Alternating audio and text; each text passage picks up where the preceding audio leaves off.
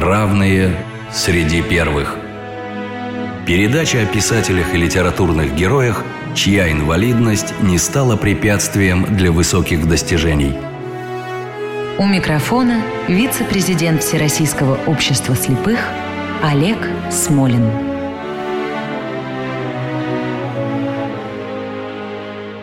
Здравствуйте. В год литературы мы открываем серию программ, которые призваны напомнить нашим радиослушателям, что и среди великих писателей и поэтов люди с инвалидностью – это не балласт общества, а его драгоценный человеческий потенциал.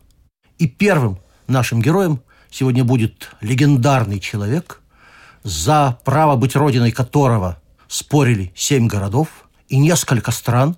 Его пытались объявить сирийцем, вавилонянином, египтянином, римлянином, хотя на самом деле он был, конечно, греком. Человек, которого критиковали современники и потомки за слишком вольное изображение богов, а другие организовали его культ в нескольких городах и объявили, что он сам тоже не из простых, что его родители – это бог реки и нимфа, человек, который вошел в историю и у которого гораздо больше почитателей, увы, чем читателей. Не будем дальше интриговать. Наш герой сегодня легендарный Гомер. А гость нашей программы сегодня Николай Павлович Гринцер, доктор филологических наук, директор школы актуальных гуманитарных исследований Российской Академии Народного Хозяйства и Госслужбы при президенте Российской Федерации и, конечно, специалист по античной литературе, философии и э, мифологии. Николай Павлович, здравствуйте. Здравствуйте, Олег Николаевич. Николай Павлович, ну давайте начнем с классического. В чем сущность гомеровского вопроса? Почему выдающиеся философы, филологи, историки не могут его разрешить уже в течение многих столетий и разрешат ли когда-нибудь?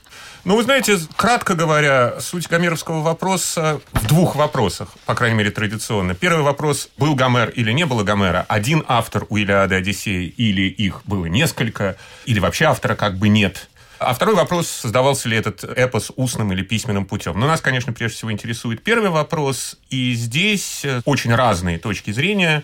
В частности, это связано с большим количеством там, противоречий внутри поэм. Это связано, что даже в самой античности уже появились сомнения.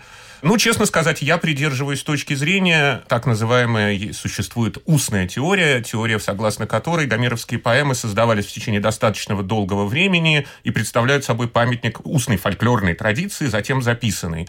Это, кстати, не отрицает того, что Гомер мог и существовать, но был одним из таких великих певцов внутри этой очень долгой многовековой традиции. Одним из. Одним из. Кстати, его жизнь датируется разными авторами по-разному от 12 до 6 века до нашей эры. Ну, до 6 это вряд ли, просто до 6, потому что в первый раз он упоминается, вообще его имя упоминается в 6 веке, а от 12 потому что считается, что в его поэмах отразился период так называемой Микенской Греции, да, это вот конец второго тысячелетия до нашей эры. Время записи поэм тоже варьируется от 8 до 3 века до нашей эры. Но если верить Алексею Федоровичу Лосеву, кстати, тоже человеку с инвалидностью, исследователю Гомера, то изменения в поэмы вносились чуть не до второго века, чуть не до периода эллинизма. Да, это совершенно правда. Теперь мы это знаем даже лучше, потому что до нас дошло очень большое количество, и все время открываются текстов, папирусных текстов, которые дошли, собственно, от самой античности. И вот там очень четко видно, что, что тот текст Гомера, который мы читаем сейчас, он, собственно, появился, окончательно зафиксировался, стабилизировался именно где-то во втором веке до нашей эры. А до этого он очень разный. Это, кстати, один из аргументов в пользу того, что поэмы создавались достаточно долго. Совершенно верно.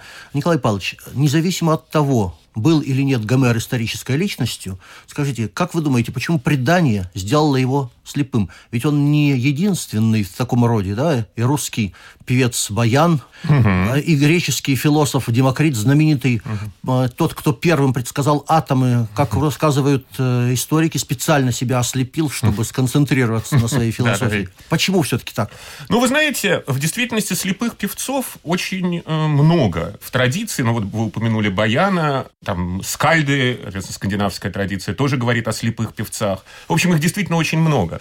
И кроме того, в действительности много слепых певцов в реальности. Вот, скажем, когда стали записывать русские былины в XIX веке, один из величайших певцов, Кузьма Романов, он был тоже незрячим. И таких было несколько. Человек, выдвинувший устную теорию происхождения Гомера, Милман Перри и его коллега Альберт Лорд записывали в Югославии тамошних певцов. И там тоже был авторитетный свой певец, которого звали Чоргус. Он тоже был незрячим. Вы знаете, здесь есть два ответа. Первый ответ реалистический, что ли. Да? В архаических обществах человек незрячий конечно, не может выполнять, так сказать, основную, ну, что ли, работу. Он не может быть Бойцом. охотником, солдатом, земледельцем, работником вообще, в принципе.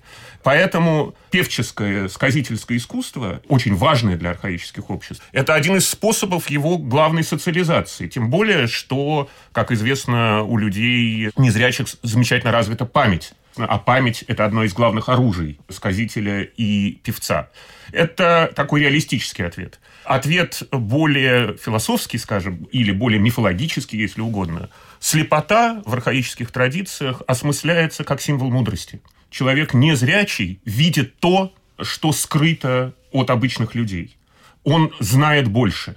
Поэтому, например, очень много пророков. В Греции был мифологический пророк, главный пророк Тересий, он был слепой. Идип, один из главных тоже мудрецов Греции, один из главных героев Греции, слеп или ослепляет себя тогда, когда он узнает о себе правду. Да. Иными словами, слепота – это символ особого внутреннего знания, внутренней мудрости. И, соответственно, Гомер, которого как бы не ругали, ругали именно потому, что он был учителем всей Греции. Греция всему научилась от Гомера. И вот этот великий учитель Греции – был, может быть, слеп еще и потому, что он был самым мудрым человеком в Греции. Это как бы символ. Причем интересно, что мы, у нас же есть изображения Гомера и разнообразные. И интересно, что вначале его не изображают слепым, а потом он постепенно становится все более и более незрячим. Николай Павлович, правильно ли я понимаю, что вот отрывок с описанием Димадока считается каком-то смысле автопортретом самого Гомера. Да, это довольно распространенное мнение. Автопортрет Гомера есть вроде как еще в одном тоже древнем тексте гомеровском гимне, где говорится о неком слепом певце Схиоса. Но Димадок действительно слепой певец. Кстати, имя его означает «славный в народе», что тоже хорошее имя для певца. Очень хорошее. Э, вот. И, соответственно, да, вот то, как Димадок, собственно, ведь поет про Троянскую войну, так что он почти как Гомер поет. Давайте послушаем отрывок о Димадоке. Тою порой знаменитым певцом Понтаной возвратился. Муза его при рождении злом и добром одарила. Очи затмила его – даровала зато сладкопение. Стул сребракованный подал певцу понтаной, и на нем он сел пред гостями спиной, прислонясь к колонне высокой. Лиру слепца на гвозде над его головою повесив, к ней прикоснуться рукою ему, чтобы ее мог найти он дал понтаной. И корзину с едою принес и подвинул, стол и вина приготовил, чтоб пил он, когда пожелает — Муза внушила певцу возгласить о вождях знаменитых, выбрав из песни, в то время везде до небес возносимой, повесть о храбром Ахиле и мудром царе Одиссее. Начал великую песнь Димадок. Одиссей же своею, сильной рукою широко-пурпурную мантию взявши, голову ею облег и лицо благородное скрыл в ней. Слез он своих не хотел показать фиокийцам. И, обратясь к Димадоку, сказал Одиссей хитроумный, «Выше всех смертных людей я тебя, Димадок, поставляю. Музою, дочерью Ди, Ильфебом самим наученный, все ты поешь по порядку, что было с ахейцами втрое, что совершили они и какие беды претерпели» Можно подумать, что сам был участник всему, или от верных все очевидцев узнал ты. Теперь о коне деревянном, чудном Эпеуса с помощью девы Паллады создания спой нам. Как в город он был хитроумным введен Одиссеем, полный вождей, напоследок святой Илеон сокрушивших. Если об этом поистине все нам как было споешь ты, Буду тогда перед всеми людьми повторять повсеместно «Я, что божественным пением боги тебя одарили». Так он сказал, и запел Димадок, преисполненный Бога. Равные среди первых – Вы услышали отрывок из «Одиссеи» Гомера, и мы продолжим беседу с нашим гостем Николаем Павловичем Гринцером, доктором филологических наук. Давайте теперь напомним слушателям историческую обстановку, главных героев, основные сюжеты гомеровских поэм.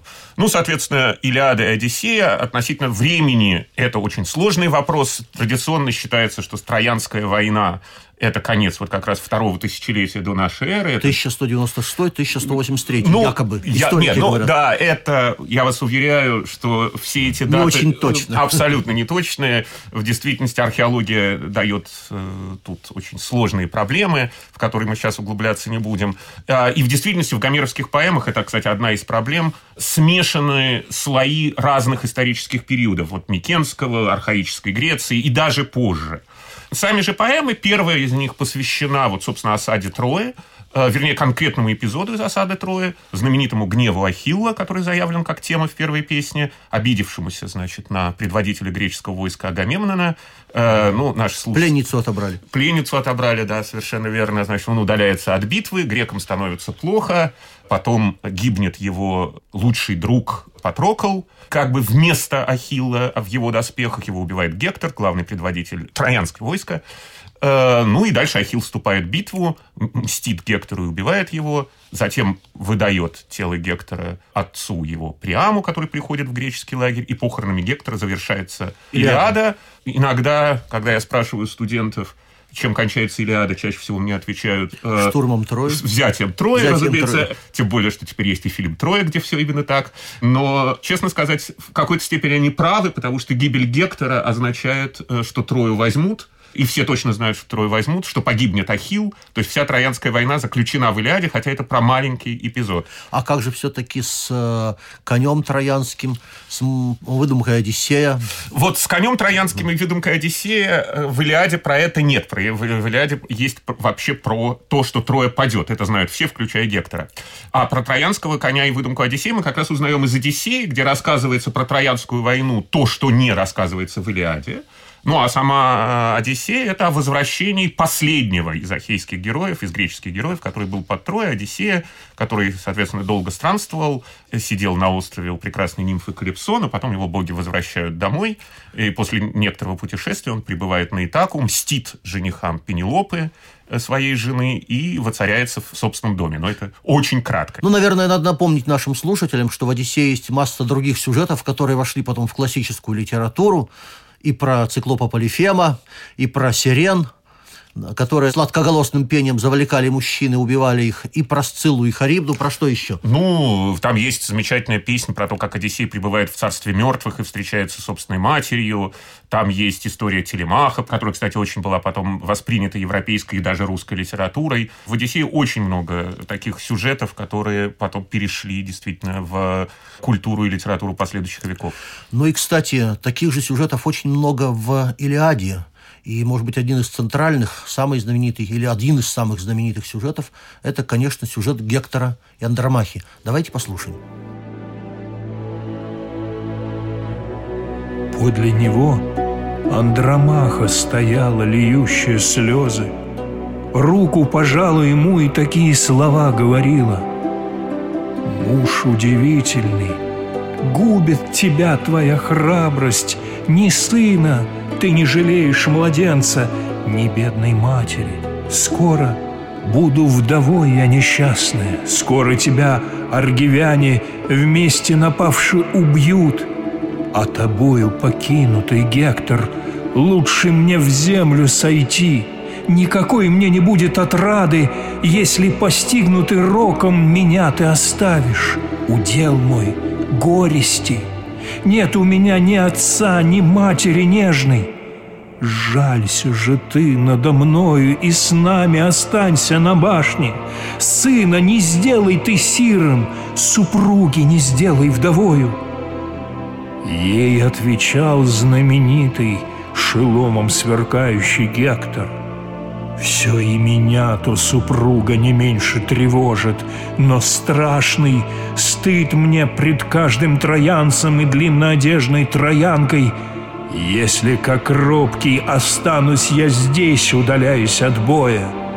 Сердце мне то запретит, научился быть я бесстрашным, Храбро всегда меж троянами первыми биться на битвах, Славы доброй отцу и себе самому добывая.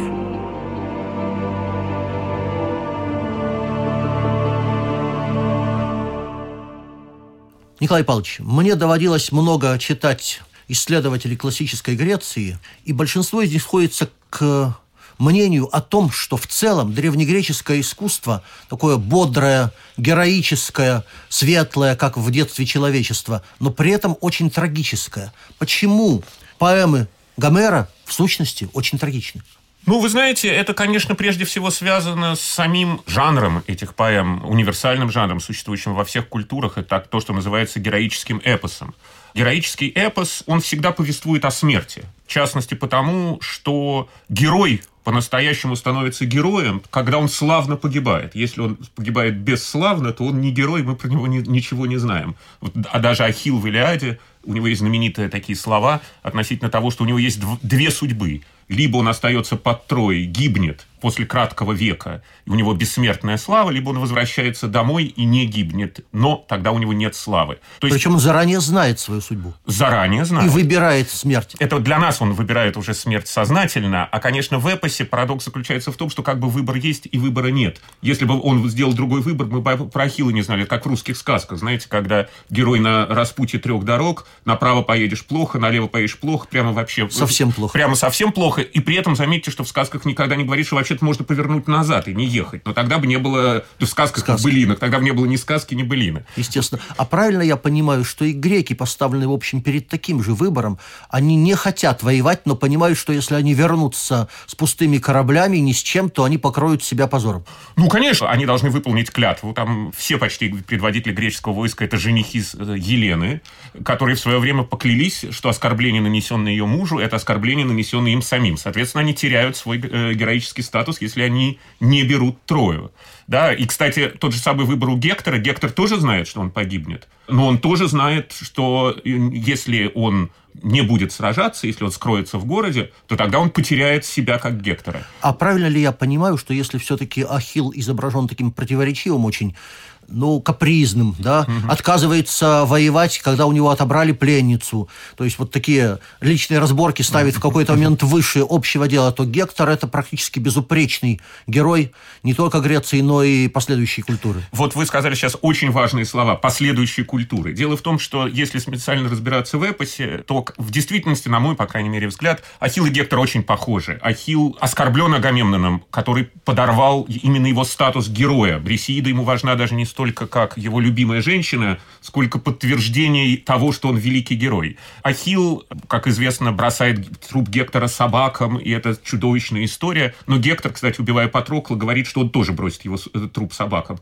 Так что они в действительности в этом смысле... Не очень отличаются. Не очень отличаются, но зато для последующей культуры, да, Гектор, который сражается за свою родину, стал положительным героем. Тем более, замечу вам, что здесь, конечно, очень большую роль сыграл Рим римская традиция, от которой вся Европа получила, собственно, античность. Ведь для Рима Троя в римском мифе была их как бы древней родиной. Ну да, Эней спасся во время гибели да, Трои. Да, да прибыл, стал, прибыл да. в Италию, основал первый город, а потом его потомки основали Рим. И, соответственно, троянцы как бы наши условно говоря. И поэтому Гектор стал для Рима, конечно, абсолютно положительным героем, а Ахилл абсолютно отрицательным героем. Что не совсем так. Что не совсем так. Ну и, кроме того, философские, конечно, интерпретации. Гнев, сильный гнев, и для эпического героя нормальное состояние. Для последующих философских осмыслений сильно гневаться не надо. Николай Павлович, а не в том ли одна из причин трагизма эпоса, что реально за действиями людей стоят действия богов? Я имею в виду вот что. Я читал про две версии начала Троянской войны. Одна. Земля Гея э, жалуется Зевсу, что на ней развелось слишком много людей, и надо бы их сократить. Такое древнее мальтузианство. А другая, что, соответственно, соответственно, богиня раздора Эрида подбросила на пир к богам яблоко с надписью «Прекраснейшей». Три богини заспорили, естественно. Угу. Гера, Афродита и Афина. Их э, Зевс отправил на разрешение спора к Парису, который, будучи сыном Приама, то есть царя пас овес, как ни странно, Парис выбрал э, Афродиту, поскольку она ему обещала самую прекрасную женщину на земле, тогда как Афина обещала мудрость, а Гера обещала власть и богатство, по-моему. Да? Власть над всей Азией. Да? Власть, власть над всей Азией. И в, в итоге получается, что люди-то действуют, а за их действиями во многом стоят боги. Они отчасти оказываются заложниками судьбы. Да, я просто по ходу дела замечу еще, что была третья версия, которая мне нравится чуть ли не больше всех, так. что Зевс все устроил для того, чтобы прославить Елену. То есть, э, если столько народу погибло из-за одной женщины, то значит, женщина чего-то стоила. Мне эта версия очень нравится. Слушайте, как у Юрия Висбора. Семь родов кровожадных сражались за прекрасные губы ее на протяжении всей истории, даже в будущем. Да, совершенно верно. Нет, ну, конечно, боги играют очень существенную роль, но в эпической перспективе это вообще повествование о конце мира, о гибели мира. Именно поэтому Гомера и критиковали, что боги у него очень такие неприятные, да, и, и черти чем занимаются, в том числе, например, прелюбодейство в Одиссее. Да, совершенно верно. Николай Павлович, к сожалению, время нашей передачи приближается к концу. Что бы вы могли порекомендовать, почитать нашим слушателям и детям, и взрослым о Гомере, об античной Греции? Вы знаете, ну, для начала я бы просто посоветовал всем почитать самого Гомера, тем более есть теперь на русском языке хорошие очень издания, и Илиады, Одиссеи, соответствующими э, послесловиями. Я очень рекомендую всем почитать, например, «Занимательную Грецию» Михаила Леоновича Гаспарова, где о Гомере не так много, но написано очень хорошо. Но написано очень много вообще о Греции и о ее э, истоках. Ну и есть несколько хороших переводных книг. Например, есть замечательная, она более специальная, есть книга английского исследователя Сесила Морриса Боуры «Героическая поэзия», где очень много и о Гомере, и вообще о том, что такое поэзия в архаике. Пользуясь случаем, хочу сказать нашим молодым слушателям то же, что говорю своему внуку. Читайте классику и всегда будете современны. Дорогие друзья, мы заканчиваем нашу программу. Сегодня с вами были Наш гость Николай Павлович Гринцер, доктор филологических наук, и я, ведущий программы, Олег Смолин, тоже профессор. Если вам показалось интересным то, о чем мы сегодня говорили, вы можете писать на сайт Радио России или на сайт Смолин.ру. А закончить нашу программу я хотел бы музыкой великого глухого композитора Людвига ван Бетховена и строками великого скульптора, художника и поэта Микеланджело Буонаротти – Людей, которые, как и Гомер, даже из несчастья умели делать счастье.